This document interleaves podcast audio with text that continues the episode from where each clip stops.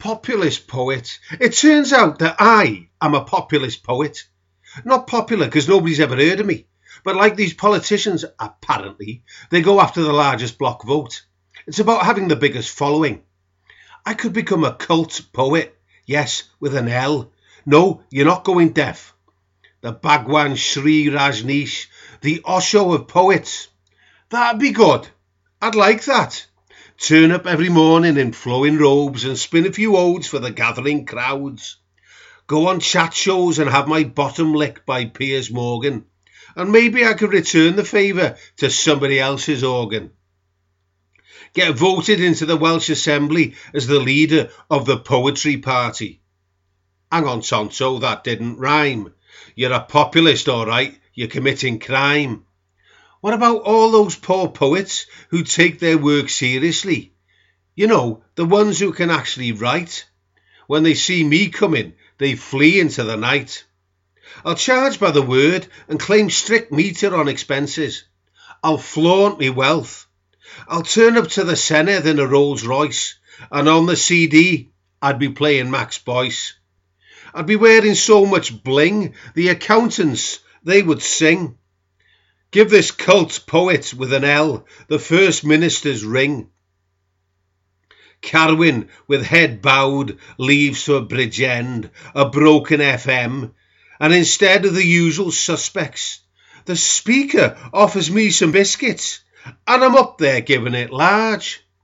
After an afternoon sail round the bay in a barge, I give out the orders to the others. David L and his huge tongue is given lavatory duty. Labour's terracotta soldiers are run ragged round Mermaid Quay. UKIP are disappeared, concrete slippers and fish in the knickers. This populist poet begins a riot.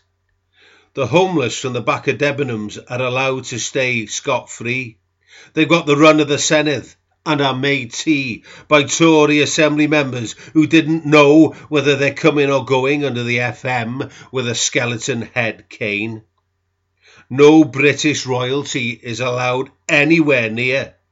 Mrs. Windsor, I fear, is not very dear. Every AM is paid the average wage of Wales, namely 19,000, and the 48,000 saved per member goes into teaching poetry. The poetry programme will be broadcast every day out across the bay. North Korea will envy the totalitarian state run by PP. This will be poetry for the people, by the people. Unfortunately for this populist poet, he began to believe, like Welsh Labour, that he was untouchable and didn't realise that anti bad poetry sentiment was spreading throughout the land. So, with the next election, populist poet was thrown out but not before the erection of a golden statue, summit with a bit of bite. A lifelike representation of flies around shite. The prose party had won a landslide. It was time for short stories and novellas to be heard.